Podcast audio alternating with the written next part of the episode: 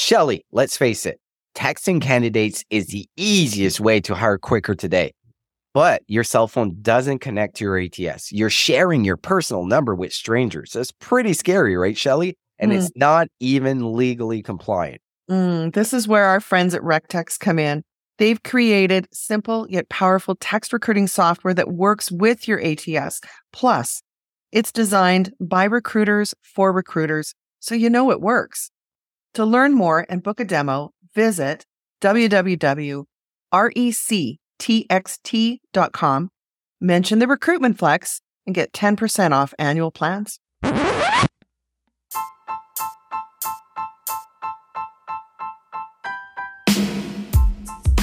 Welcome to the Recruitment Flex with Serge and Shelly. I'm Serge. And I'm Shelly, and we talk all things recruitment starting right now. Bonjour and welcome to the Recruitment Flex. I'm Serge, and as always, joined by Shelly Billinger. Shelly, how are you? I'm great. How are you doing? I am You- doing you must- fantastic. Listen, Serge, I am really pleased to have back on the show someone who joined us in early days and someone who's always been a good friend of the show. We'd like to welcome Alex Murphy, who's the co-founder and CEO of JobSync. Alex, welcome back. Thank you for having me. Delighted to be back with you too. Well, it feels like we've never lost touch. Like I join your webinars and I've always enjoyed a great Oh, by the way, I Job- loved your webinars. The quality of guests, just the Mhm. topics that you cover is excellent. So keep on doing it. Yes. Well, we very much will. That actually was one of the few positive things I'll say that came out of COVID for just starting these roundtables. It's been really wonderful to connect with people on a regular basis. Yeah, it really is. So thank you for doing that. It's a great contribution to the community. Alex, for those listeners who may not have heard you or been listening to our back catalog, would you mind just giving like a little Twitter bio and talk a bit about your journey into the talent acquisition tech landscape? Sure. Married, three kids, one in college, and one nine year old girl and a 16 year old in between. Busy home life, if you will. I got into TA about 24 years ago or so. I joined up with a company and then was a co founder of a job board called job.com.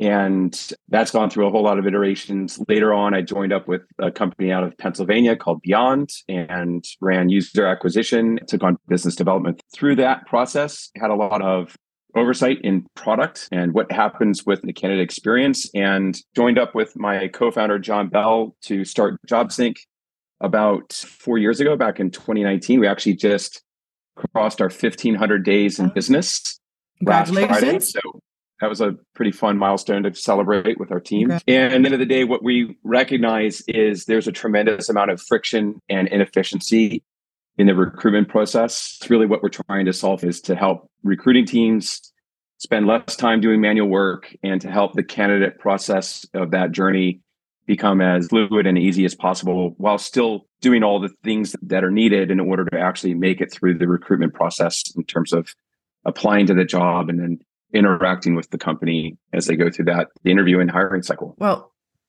that sounds like a little piece of heaven. Can you talk a little bit more? What does JobSync actually do? Yeah. So Maybe give let's a story. about what's the big, gigantic problem in the ecosystem. The process of applying to a job, generally speaking, is horrible. And Agreed. it's horrible in a lot of different ways. Mhm. One part of that horrible process is that many candidates that apply don't get back a response. That's awful. We've talked about that a lot. The Yeah. ATS black hole. One part of the process that's horrible is there are too many instances where the number of questions and the depth of the questions in the application are way out of whack for the first step in this process.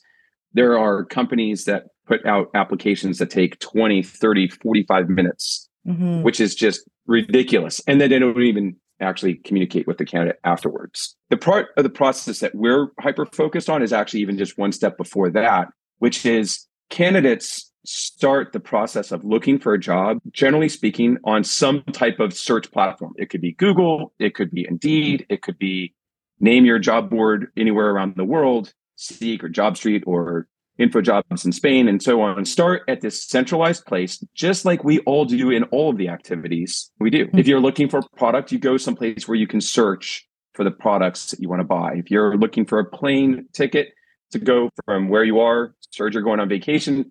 When you went to buy that plane ticket, you went and you took some search. So that process in most of the things that we do in life is actually fairly fast and friction free to go from search to actually take the action of what you're trying to do, whether it's book a flight, book a hotel, and so forth.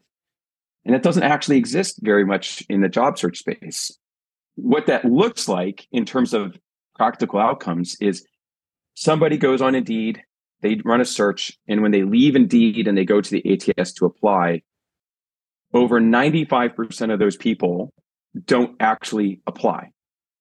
19 out of 20 people drop out, which is a staggering statistic from a marketing Crazy. perspective. Mm. Right? If you've got a really complex ATS or you're one of those lucky few that have the login screen that comes up, that conversion percentage drops from 4% to roughly about one, one and a half percent, which means that you're talking about 99 out of 100 not doing the action that they sought to do.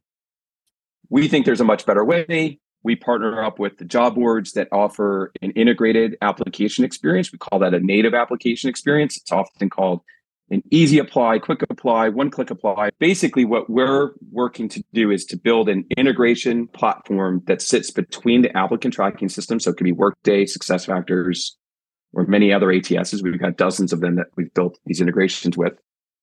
To sit between that, that ATS and the job board and make it so that the candidate can apply in full with all the screening questions, any compliance questions, opting into privacy policies and so forth, complete the, the total application, and then deliver that application back into the ATS so that it's easy for the candidate. They can use their existing profile, they can answer the screening questions, and then it's easy for the recruiter because then that candidate shows up in their workflow just as if they had applied through their company website. But this time, instead of having one out of 20 actually complete, that conversion rate goes up to three, four, five out of 20. So you're talking about two, three, four times more applicants for your recruitment advertising spend. It just changes things for companies in a remarkable way. We just recently had a client go live. They went from a couple thousand applications a day. This company hires roughly 200,000 people a year. They went from a couple thousand a day to more than a 3x increase in their applications from just Indeed Organic. And that has changed their world in a wow. remarkable way. So it's a really fun and fulfilling service to offer. It's really gratifying. I think when we first met, Alex, you were in the first 12 or 18 months of starting yeah, up JobSync. Sure. Tell me how you guys have grown. Yeah, so we're over 40 people now. We just hired a person to run our UK and Europe sales effort. As great as the product is in the US and in North America, it's actually even more interesting in a GDPR compliance mm. perspective, just because their world, there's so many instances of people not complying with GDPR properly on the recruitment side of the house, and we can really help them a lot. But we've been expanding across our applicant tracking systems in a big way. We're building strong partnerships with those organizations. And last year, we built up a, a process to onboard our job board partners more quickly. So we're starting to add more of them. Job cases recently came online with us.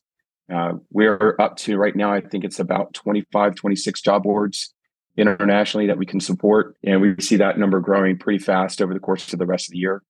It's been really exciting. And in a world where everybody's waiting for the next shoe to drop from like a recession, you know, our customers continue to see extreme value in what we're doing because we're helping them do more with less.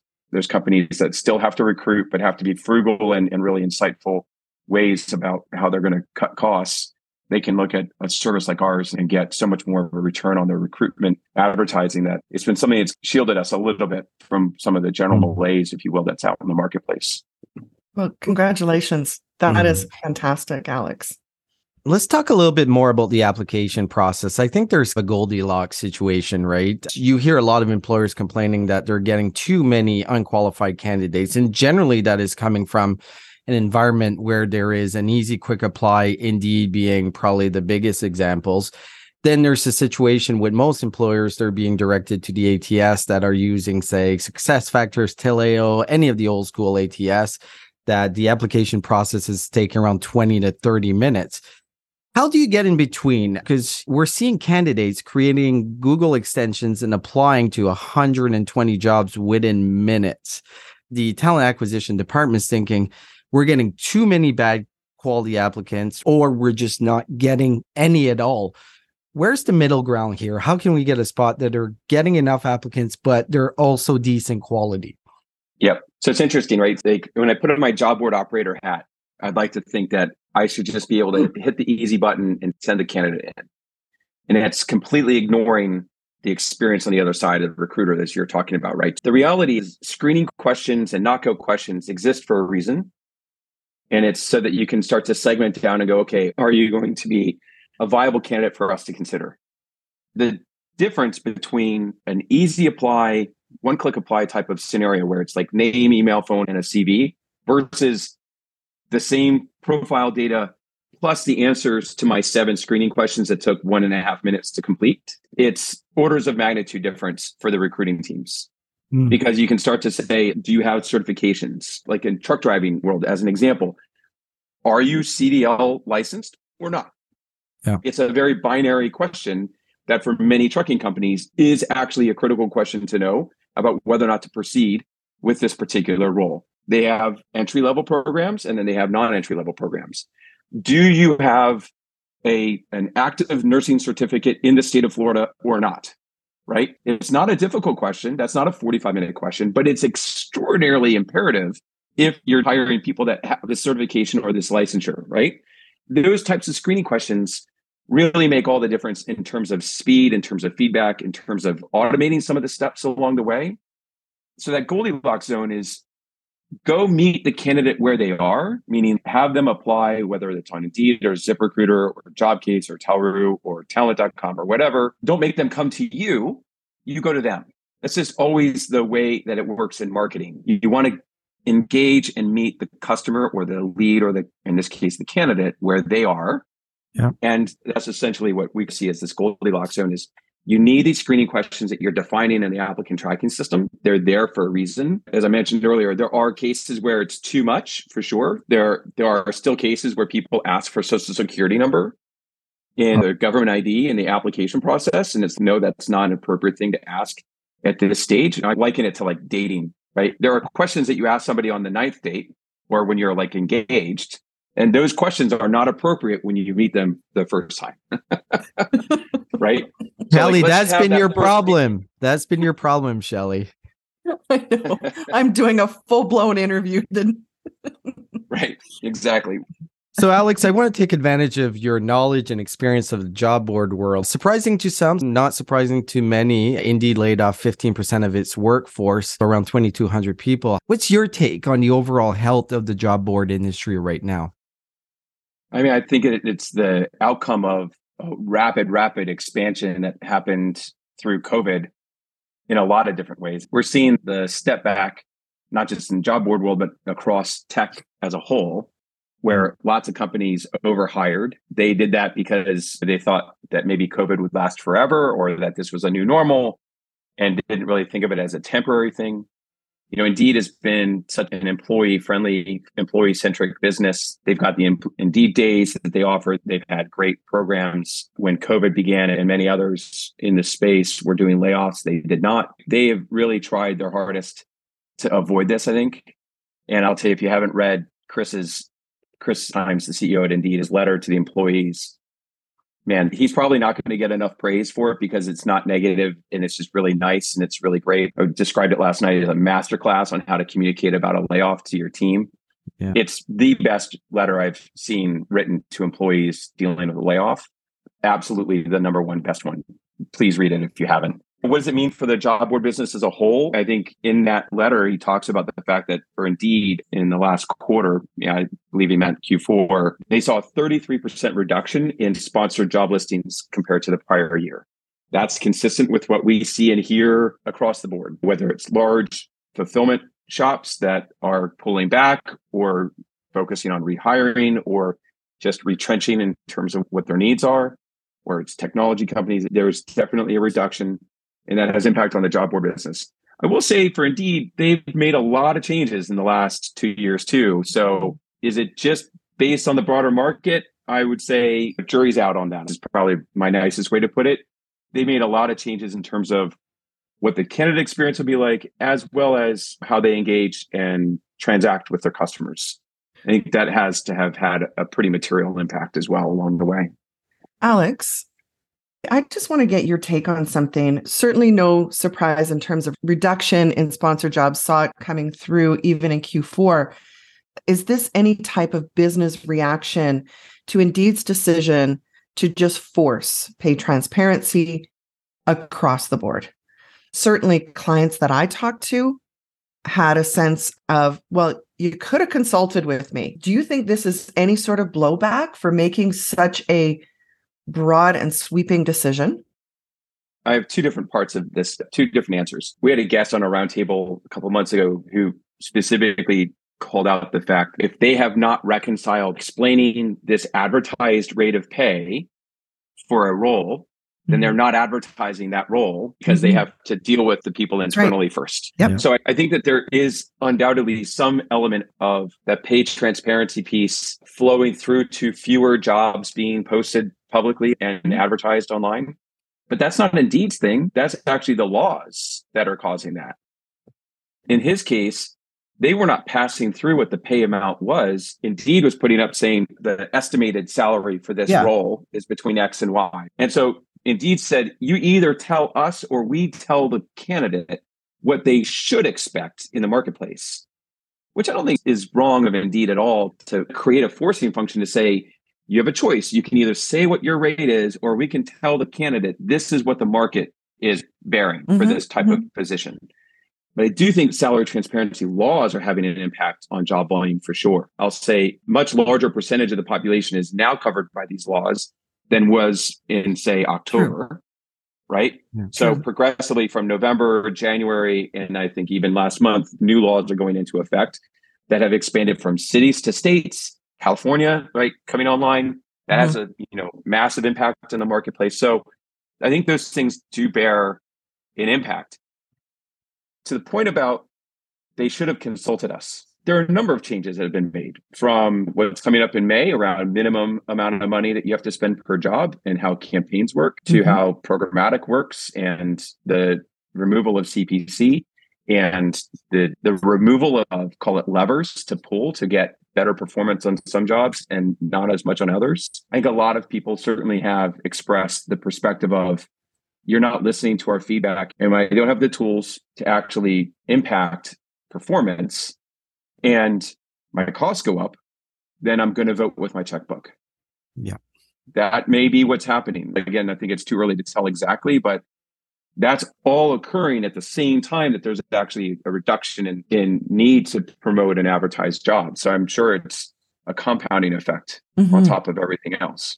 I give Indeed a lot of credit. They're the only one in the industry that really can force the issue that's big enough. But to your point, as far as the major changes they've done, as far as cost per application start, there's a lot of confusion in the market. Then suddenly Google for jobs or Google job ads, as they call it, it leaks out that they're being alpha tested right now. We've seen the decks, we've seen the information. Is Indeed reacting uh, to what they thought Google was going to be doing, hence the move to cost per application start? Second part of that question is how big an impact will Google job ads have in the market, do you think? So I don't, I don't think Indeed is actually reacting to Google. If anything, I think Indeed and all of us have looked at Google and said, "Boy, are you slow." And they really are. There's been lots of conversation about when will they start having this recruitment advertising program? And the answer is they have. Like for a long time. They've been selling recruitment advertising through Google AdWords True. from, you know, 15 years, 18 years. They generate hundreds of millions of dollars from companies that are recruiting people. They have an established existing business in this category. Google for Jobs is a better search experience than just the plain single text box search on Google, right? It's a way to drill in and get to more. Will it have an impact on the space? Most of the companies that I've spoken with tend to have a little bit of a separated budget for job board spend versus search. Okay. And so I wonder if this makes it so that Google and search based spend gets melded with that job board category. Is it going to be better or is it going to be on par? I don't think that they're going to be magically able to solve problems. If you go into Google for Jobs today, you end up observing some stuff that's pretty terrible, to be blunt. There are a lot of, I'd say, less than admirable job boards that show up in Google for Jobs that are just basically lead gen shops where you can't ever actually get to the employer to actually apply to a job. And then now they're just going to sell more of that. I don't know, maybe why do they allow that? That's the biggest issue. I, I can't figure it either. Jobs. Why is God, it allowed? Somebody explain it. I don't think that they allow it. I don't think that they wake up in the morning and go, "Gosh, it's going to be a great day. We're just going to really screw the people searching for jobs on our website." Like they're trying. They they put out this thing quite a while ago about direct apply yeah. and mm-hmm. favoring companies that have this direct apply experience. If you have that native apply integrated apply experience on a job board or on your ATS, you don't require things like a login, they allow you to tag that. It doesn't appear that they've really elevated those jobs up. Why do they allow it? They probably have 50 different priorities and they haven't gotten that up to the top. They came into the market really hyper focused on a couple different things that they've tried to solve for. And it took six years or whatever it's been to get to sponsored. I'm sure they have a lot of competing priorities and filtering out all of that junk. That's actually hard to do because you've got all these companies trying to game them to do the lead gen. Mm-hmm. And so it's like whack a mole, right? You solve a problem today and they prop up in a new way tomorrow. I get that, Alex, but Indeed has been able to do a really good job in eliminating those parts of the business, right? Obviously, their model is different, but you would think with Google's technology that 80% of the jobs you're going on have job boards that are really not getting you to the employer. They have to figure out a way how to fix this, or no one will take them seriously in this space. Well, we don't take yeah. them seriously. Had this conversation so many times that their core competency is not job search. And they keep proving it over and over. So I agree with you, Alex. I think, could they figure this out? Well, I remember all the drum roll about how Google's going to clean up their backyard so that they're going to somehow, as you put it, favor those jobs that are direct to employer. Well, all I've seen is scams honestly. And that is the biggest problem that I hear from job seekers. They think that it's all a scam. Seriously, it only has to happen to you once, right? You're never going to do it again. So, if anything, it's candidate repellent when they see jobs advertised on Google, they won't apply to them because they believe they're all phishing scams.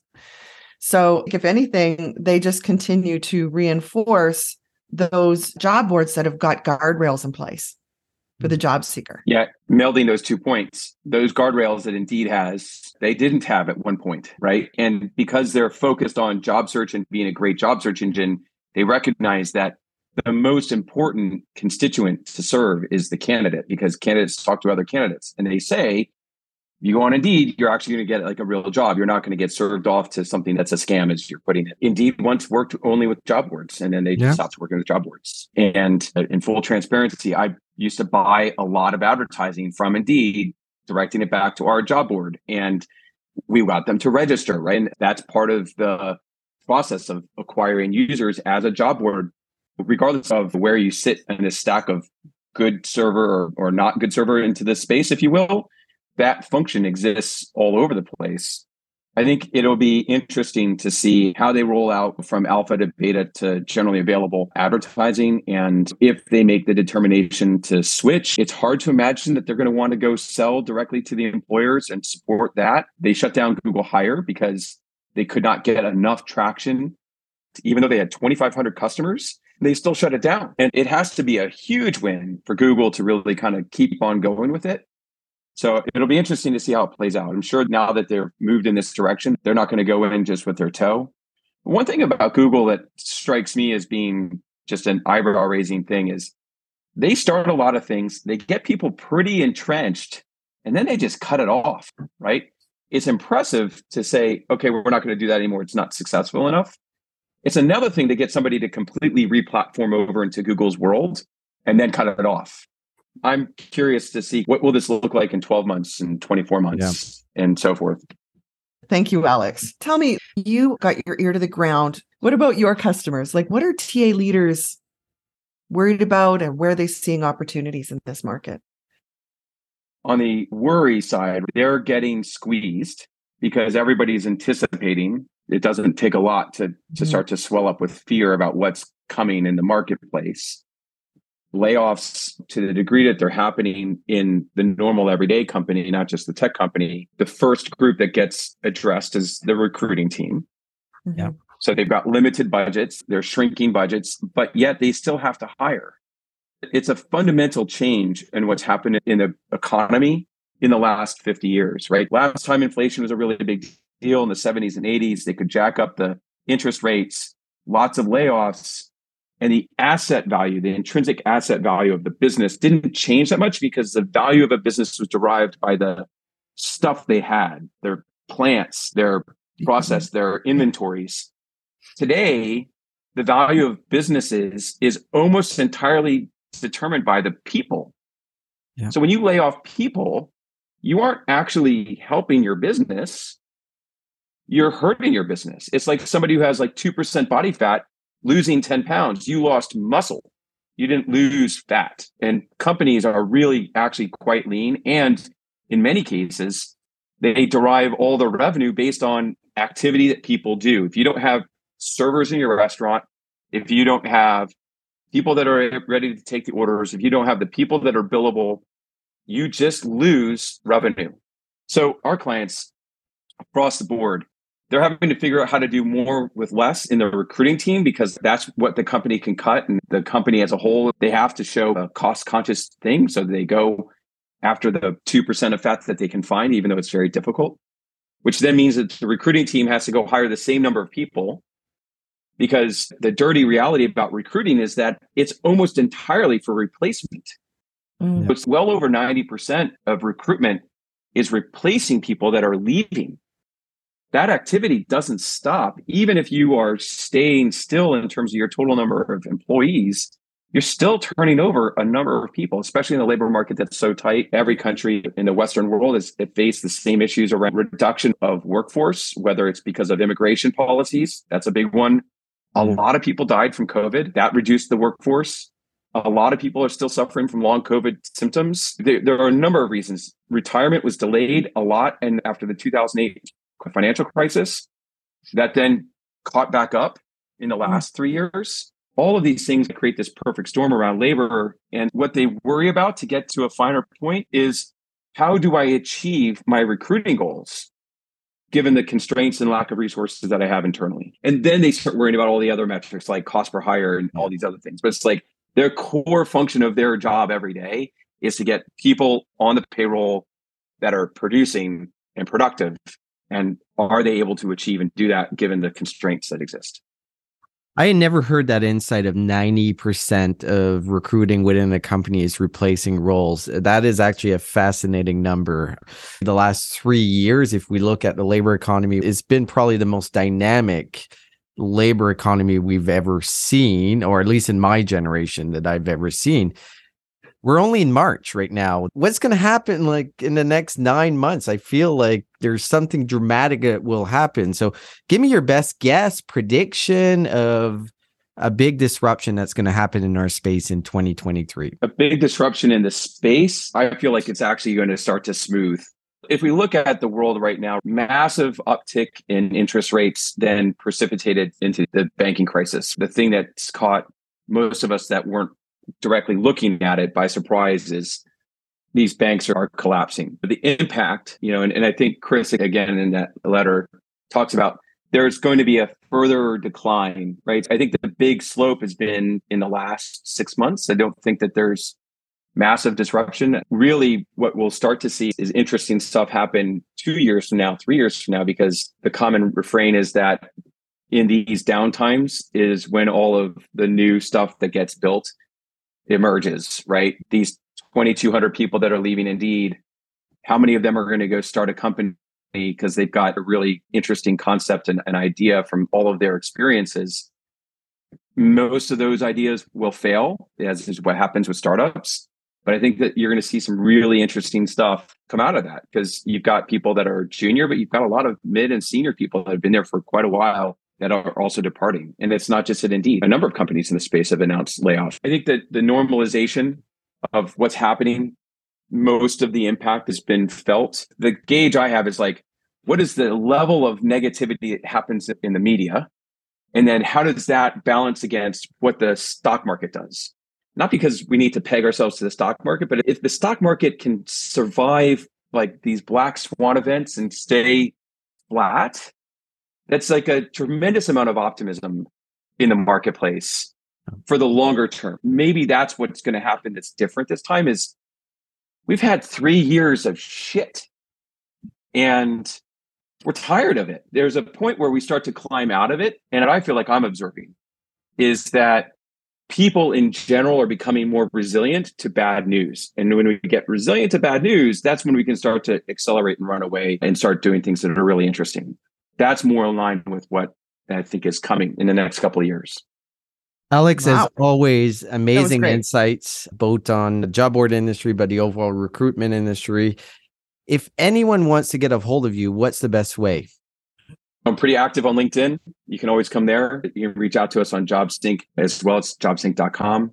And I'd love to connect with anybody and everybody. And we host a roundtable, like we mentioned earlier, every month. So come to jobsync.com and register for the next one where we have William Tincup on talking about his perspective about the marketplace. And we try to get senior TA leaders more often to come in and talk about what issues they're facing last month, or I guess a couple weeks ago, we had a couple of, of TA leaders talking about selling to the C suite, how to position and drive business objectives through the TA team and how to win, so to speak.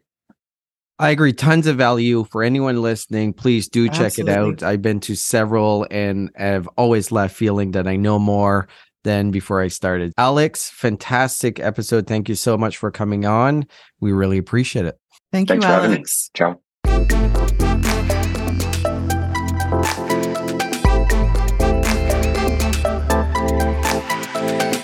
The world's best known investor and Wall Street expert Warren Buffett once said, Wall Street is the only place that people ride to in a Rolls Royce to get advice from those who take the subway. Mr. Buffett's quote is remarkably accurate, but how many people would rather receive advice from him than someone simply guessing? Welcome to Buy, Hold, Sell, your single source for Wall Street knowledge and profitable guidance. Please join me, Todd Schoenberger, and fellow trader Tobin Smith, as well as host Veronica Dudo, for a podcast known to move the needle for investors. Tobin and I are seasoned Wall Street executives with deep investment experience, and we are prepared to share our advice to those who choose to listen. Download Buy, Hold, Sell today on the Evergreen Podcast Network or your favorite podcast channel.